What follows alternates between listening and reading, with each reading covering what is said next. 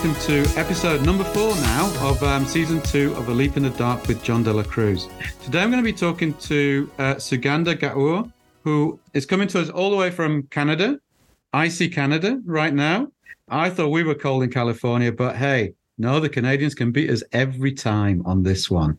Sugandha is done like a, a whole bunch of different things. Currently, she's at OCAD University in Ontario but she's the acting chair of the advertising department in the Faculty of Design. And she's also taught at uh, Miami Ad School and she's been a mentor there and calls herself an advertising actionist, which is something that I find also really cool and interesting. And, um, you know, we've had many conversations about ethical practice and about activating advertising ideas and responsibility as well within within our space.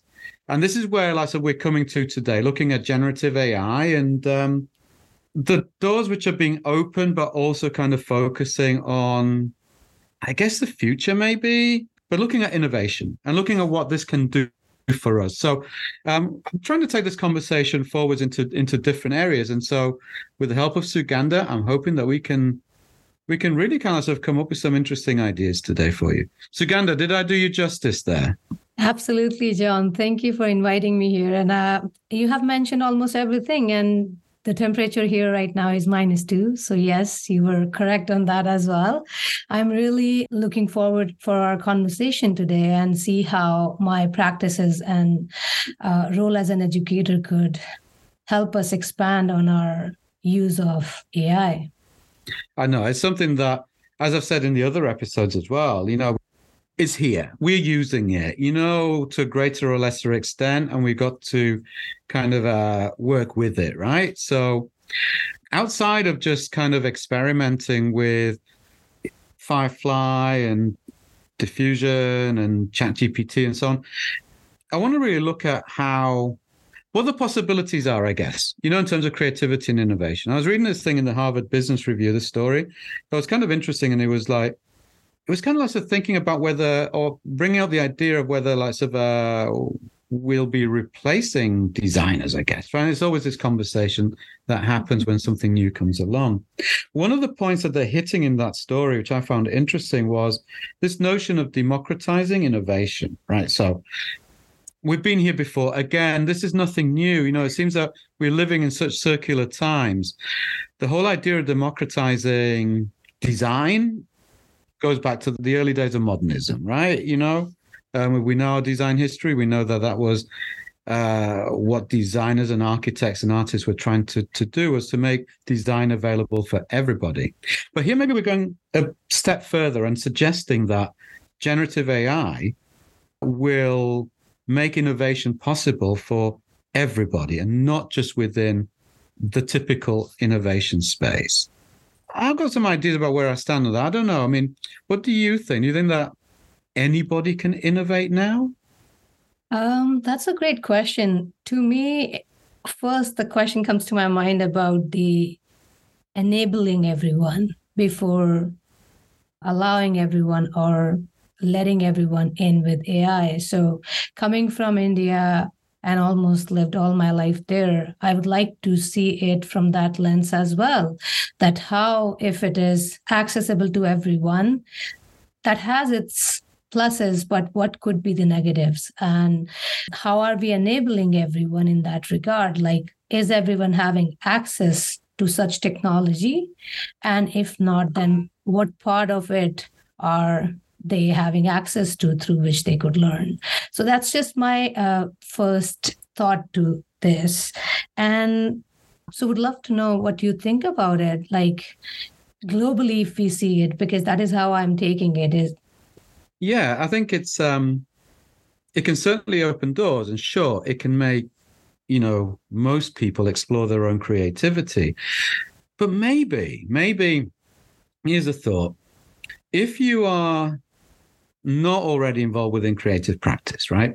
Mm-hmm. And a tool comes along and says to you, and you hear about this, and you think, well, hey, I can make lots of great things, right? I'm going to like so put in a text prompt and it's going to come up with some amazing designs for my textile practice, right? Or for my wallpaper design company. that Mhm. means that I can I don't need to employ all of these these other people, right? This is where I'm I'm kind of like so coming at it from, Right. and that's da- I feel that's dangerous, right? Because as Yeah. we as we know, these tools are simply scraping what's already there, right? I'm not really thinking about intellectual property at this point, but I'm just thinking that when we're claiming that it's going to be innovative, is it really going to be innovative, or is it just curating automatically for somebody who doesn't have that eye for design? So that kind of like worries me a little bit that suddenly everybody can be a designer, that kind of approach, you know, will become like prevalent again. Yeah, that's interesting that you mentioned it because to me it feels like even in a classroom we have so much of like uh, variety of everyone's own learning curve. So the same tool could be used by different people in a different way, and if we kind of broaden it up to bigger diaspora, there are there are fragments of it which could give us some perspective on how democratizing innovation like what would be the outcome of that? And what is that we are really trying to achieve? So i think it should be the other way. What is that we are trying to get by providing access to such platforms? So that should be in mind and i think then i tie it with the regulations because is everyone using it with the similar lens or could there be also folks who could take it from a different side which right now we couldn't foresee and while we are talking about democratizing this, there are so many other aspects of in the capitalism, in the capitalist structure to then think of before it's like I could give you pizza, but how would I reach to the pizza place? Mm-hmm. there, there are so many layers to it by the time you reach there to then find a space to innovate. So these are just like kind of ideas which I could right now, like they're the first thoughts which are coming to my mind right now. Yeah, and I think it's nice that you touched upon the educational space, right? Because we do have students of different levels of skills and levels. And I know that in my fundamentals class, which is where I've really been exploring uh, the use of generative AI, we have non-creative students who are students from like so the non-creative side of of our business, uh, our discipline. And even students from, you know, from the business school and from sciences and what have you, who do actually take that class. And so they're not typically of the same mindset, the creative mindset. However, what I found is that when I brought those tools in, it actually like sort of almost like sort of levels the playing field.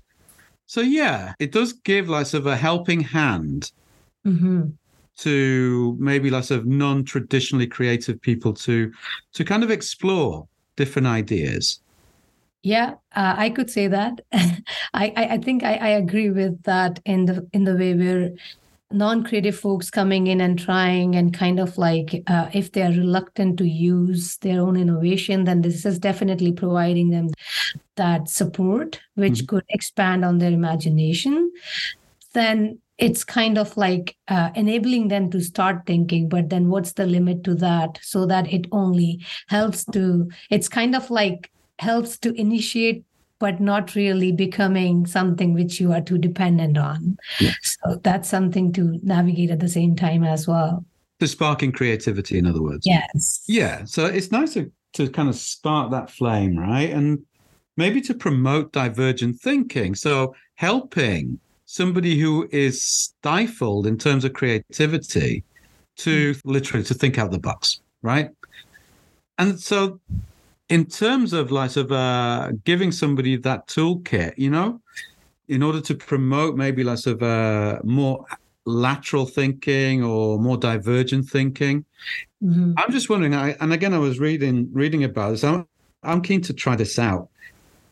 Using different tools in tandem with each other. So I was reading that it's less of a where people have tried out creating new text prompts by using ChatGPT to generate text, right. and then those new text prompts that, of course, have gone like sort of in, in all manner of like sort of lateral kind of, sort of um, angles, then taking those into the image generator tool Mhm. and kind of sort of um, it's almost like sort of uh, it's almost like a cooking process, isn't it? You know, you're taking different ingredients and you you're doing something with them, you're reducing them, then you're bringing them back in and throwing them into the pot again and seeing what what else comes out. I find that that's kind of a fascinating notion. I mean, have you combined any tools or tried any of these different techniques out? Yeah, I mean, I would say that again, my research ties me with something more on the ethical side of things. And even if it is like mixing, what exactly would it create?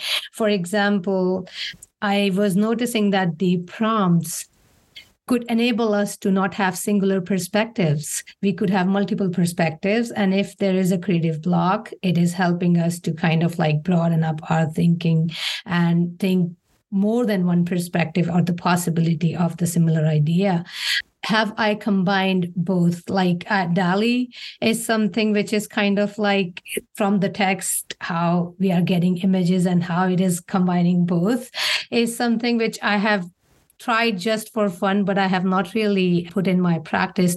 And it's, I think it's also too soon to start having opinions about or understanding of, oh, this is maybe shutting down my creativity. It's just like, okay, let's experiment and see how that actually goes forward. So, to answer that, I feel like it's a great tool even for my classroom, for our classroom, for creative classrooms. But challenge would be I don't know if you remember the times when we would think of ideas, and there are multiple ideas we are thinking of, and how we are kind of pushing for the time when we know that the innovation is a process which slowly helping us reach to the goal. And we know when the idea arrives. However, if we are using these frameworks like lateral thinking, or if we are using divergent thinking, uh, the only I wouldn't even say reluctance. The only thing I would like to know right now is that how it is not skipping the process, but enabling the process to be brighter so that we still have and we still use these prompts while we are already also working on this so that to fasten the process we don't miss certain steps is the only thing which I'm like for creating the mood board or creating something where I want to see how it would look like with the text prompts I'm giving it. But do I have something in mind already to reach that phase is something which I think is the process which could be done in your studio or practice to avoid something which is very much like dependent on like how we go on photoshop and we have certain thoughts already to then start using tools if that's just my thinking but i'm open to know what you think about it yeah no those are really good points actually because you know when we're not using these tools and we're ideating in that you know in, in the way we've always done the whole idea of percolation, right? Percolating that idea and um, going off for a walk or going and exercising and kind of like of allowing things to to kind of come in your mind, yeah. Exactly. Uh, and and then you know you have that eureka moment. I yes. get what you're saying because these tools take all of that away from us. Actually, yes. Is it efficiency? yes. I mean, is it efficiency or is it just or is it destructive of the creative process? Maybe that is why I was kind of like, I don't want to comment too soon on if it is disrupting. It's just like how we could be more informed about the use of it. Have we mm. already taken the walk? And now we are coming back to compare notes, what it gives me to see, oh, I did not add that. Let me add that. It's more like it could enable us to have broaden our what we are already doing. And on the learning curve, everyone is different. So how we include everyone in that so that it enhances everyone's experience and not just mm-hmm. limiting to certain folks or for certain reasons. For example, I want to do it fast. So that if that's the reason, that's anyway already denting the creative process because then the intent is something which is driven by something which it should not be. Totally agree with you. I mean, I'm I'm really glad that you brought those points up, you know, because it's kind of a lot of the conversations are about replacement, and there's about human replacement. It's like we don't need people to do this anymore. We can just, you know, type in some keywords and the designer's work is done. But ultimately, what you're saying there is how really they are just simply tools of assistance, right? So human creativity still needs to organically arrive at those decisions and and these tools are just simply there to kind of maybe help you think of something you hadn't thought of before you just said it organically. I feel like AI is still artificial. So when you are organically nurturing an idea, we were never running out of ideas all these years in the history of advertising for the reason that it was happening organically. We were only nurturing them and moving forward. So now how we use these tools is a very important part as creative industry for us to reflect on. Mm-hmm. Yeah, no, it's um I mean the great things to play with but ultimately you know we do have to to kind of consider the the role that we still play in managing the entire process. And i've loved you know seeing students like coming up with unbelievable uh, visuals you know that they would never have been able to to come up with using the same prompt the same brief being given lots of uh for non ai tasks, mm-hmm. you know? But ultimately, what I find is that we're a step away from refinement, you know? Actually, yeah. refining that final product, there's still work to be done there, right? right? I don't know. I mean, things are getting better. I've not used DALL-E, but I do hear good things about it. Do you think that that is a tool where maybe in your experience you've seen like results which hey, you could put in front of people now? Or do you think that there's still more to be done away from the AI tool? Yeah. So there are three things which I would like to bring there. One is that we need in the education as well for overall not just in the education sector but just the education of ai i feel like there should be prompt generation education so that we know what we are we are kind of like learning what to write for the prompt generation. We are educated about it, what to seek from it. The second part of it is not just encouraging folks to not just use it, but to build with it. That's another point which I think is very important because right now everyone is just talking about using it. But what if is everyone is contributing? You talked about, you mentioned democratizing, then it's also like everyone is participating in it by not just using it, but building with it and building with the community who has already created this platform for everyone. So I feel like that's another important point. And the last one is the regulations. Before we kind of like i feel like there's and i'm being optimist here i feel like this is something which is starting right now we are just scratching the surface but if we are going deeper we have a great opportunity here to start building something with the ethical lens from the start of it so that as we are moving forward and i think i would like to mention about the intellectual property here as well because if we are talking about platforms like DALL-E they are saying they source images. How would that work are we also educating people to cite such images or the use of such images? Is there benefit for the folks who have not, they are licensed images? Are we using them as well? Like, how are we creating this literacy around everything that gives you that outcome? So mm-hmm. it's kind of like how we dismantle, how we kind of like create everything, inform everyone when it comes out so that it's I'm learning about the process as well while I am asking and using it and then i build with that process further for future purposes if that makes sense. It totally does and i like that you talked about building because i think ultimately we we do talk of using but never about the contribution. And sure if we are democratizing the whole you know the whole uh, space then we do need to think about what our contribution is. And i think adobe are doing this with firefly. You know the fact that they are going to be building and they're going to be like highlighting, right. you know, the uh, the generated imagery within right. Adobe Stock. I think that's kind of a a step in the right direction, you know. Yeah, and it helps with discernment as well, doesn't it? It's like you know you you know that this has been artificially created or it's been generated using these different tools. So intellectual property, of course, is is really important. I think um, I'm of the mindset that I don't know. I don't know where I stand on this, you know, because I have always believed in like inappropriation, mm-hmm. right? Uh, not in, not in stealing, but in in appropriating and com- combining. You know, uh, it's just part of like of a, a, visual project that I used to be involved in, and um, and my art practice centered around. But um, I find that of you know with these kinds of um, these kinds of lots of considerations now, what we do re- do need is, as you mentioned, lots of a form of literacy and understanding. And we talk about digital literacy, right. and we talk about visual literacy, but now we've got new things to learn. And I think it's important that people know that these images have been created in this kind of a way, right? Do we apply semiotics mm-hmm. in our understanding of the, these creations? I'm actually, um, you know, it's great uh, what you just said about uh, intellectual property. And uh, sorry to go back to there again because I was thinking about it that you know, a few years back, few decades back, it, they used to say in I don't know, it was not an advertising code, but there was a code where they mentioned, "Don't worry about people stealing your work.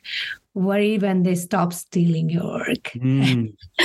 Well, it was true maybe in those times when the competition and lack of jobs or all these crises were not so much there. I don't know, maybe they were, but right now in the current time and the uh, capitalist landscape, it's everyone is doing a job to get something and get sustained in their lives, right? In their livelihood. So having that lens, if there are sources like how ChatGPT mentions expanding imaginative powers. Well, okay, how are we doing that? How are we enabling people to expand their imaginative powers and on the cost of whom so i think there is that is why if we are talking about democratizing then are we also talking about collaborative work are we also giving photographers an opportunity to come and participate with these AI platforms.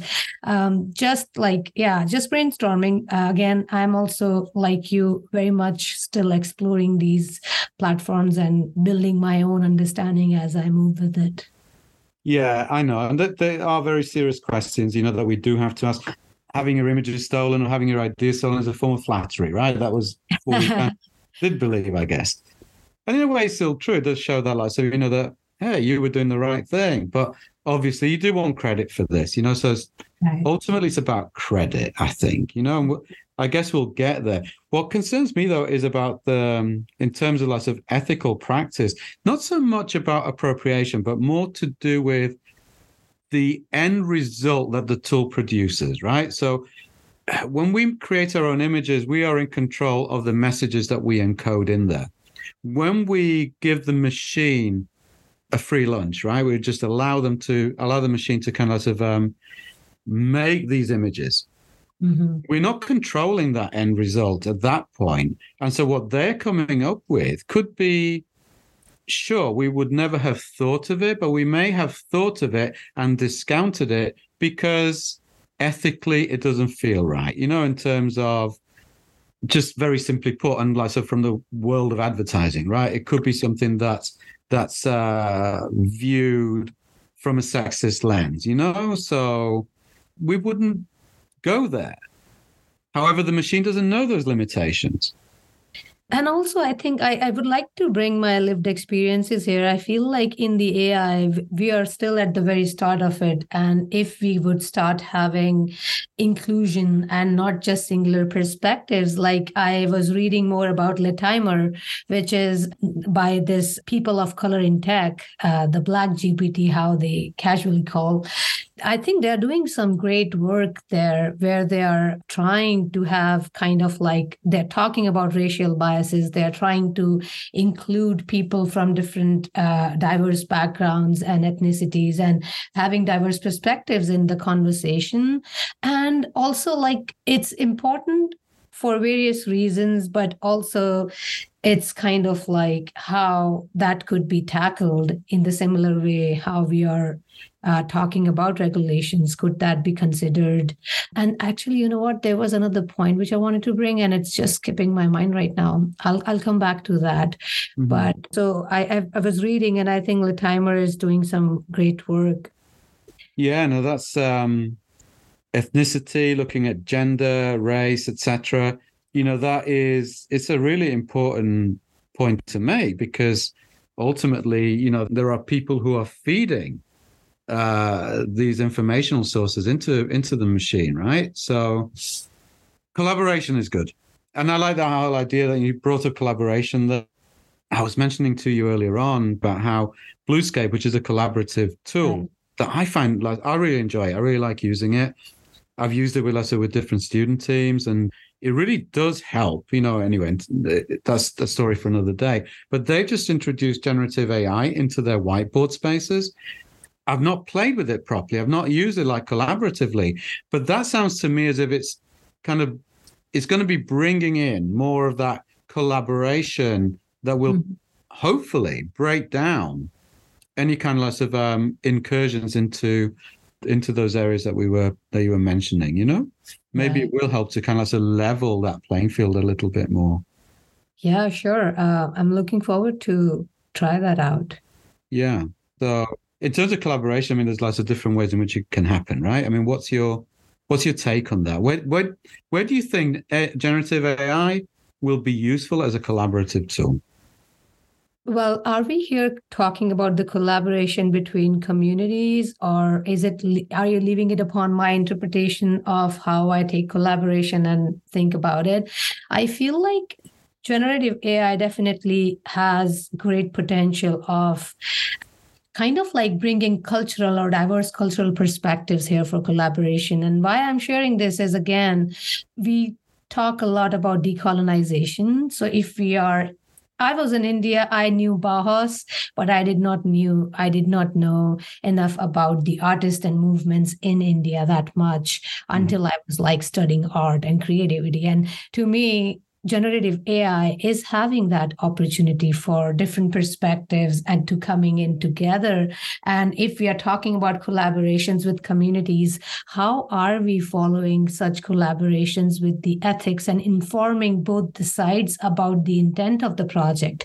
If this tool is used by the communities, there have been damages done in the past because of some algorithms, or I will not name which platform has done it, but the goal is that everyone is living and having their own experiences. So if today i take this tool while i'm doing a research with a certain community I would like to take it with the intent that I get informed about their perspective while they get to know about my perspectives. And there is an exchange through this tool. Is that a possibility? And could that also be added to the knowledge of the existing tool is something which kind of be great for researchers and using different mediums for sure. I think now now that's a different kind of collaboration what you were mentioning. Uh, and i feel like for language learners that is a great way of bringing in how they are meaning and especially we talk about like uk english American English, um, like US English, how exactly vocabulary is changing. So, who is writing what, who is typing this, and then combining it to the image or anything else? What is the outcome of that, and how that could be also like it could be more informed for folks who ever would be typing in and kind of like learning about different cultures, or I don't know. I'm right now just again kind of like as we are candidly speaking about it, there are so many ideas coming coming to my mind. Hmm. But I think it's a great idea until there is respect there is reciprocity in the collaboration be it in any way there's a relationship which is again like how we are using text we are using image but what are the other means which could be collaborated in the future. What is the 5 years you see from now while we have this much information and what do you think could actually become what we have right now? So it's like we are talking about it and let's talk more so that we kind of uh, create those kind of futures together with the researchers and whoever is in the tech and helping us build on these. Yeah no some some great points there and wouldn't it be awesome if it would really like sort of help to decolonize uh, mm-hmm. the creative space, right? And creative education as well. Because it, it's so true. And we often forget this. And you mentioned it before. Growing up in India, you knew about, you know, these Western movements, but not enough about your own. Happens so often, you know, as a result of of lots of, you know, Western influence. And um, and it's something that, yeah, sure, can we collaborate? Can we like sort of help to break down all of those things? Then generative AI has got a future beyond just a fun play thing. Yeah. Absolutely. I think crit- critical AI literacy is very important. And this is part of that, that how exactly, like, what are the positive impacts? What are the negative impacts? And how we make sure that when we are talking about decolonization or other important aspects of it, we bring in to make sure that the positives are overweighing the negatives and they are taking place in a way in the future which could make AI a vision which we are actually seeking. Yeah, totally. And um, I really love. I'm going to like to finish this off on that that phrase that I'm going to use as a takeaway from this conversation, which is, oh, I'm kind of I'm paraphrasing now. Developing a critical AI literacy. Mm-hmm. That's vitally important, and I think that's something I'm going to take forwards. Certainly, my thinking and the way that I approach this. I think you know you're right. We can we can play with these things, but ultimately, let's take a step back. Is is we're too far down the line now.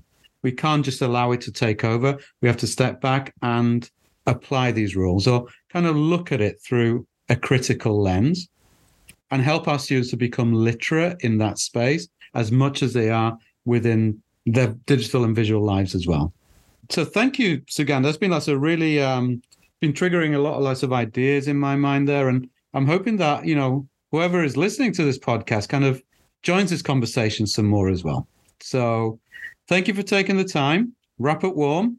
And um, let's see if we can chat some more in the not too distant future. Yes, thank you, John. Uh, I look forward to receiving feedback. Okay.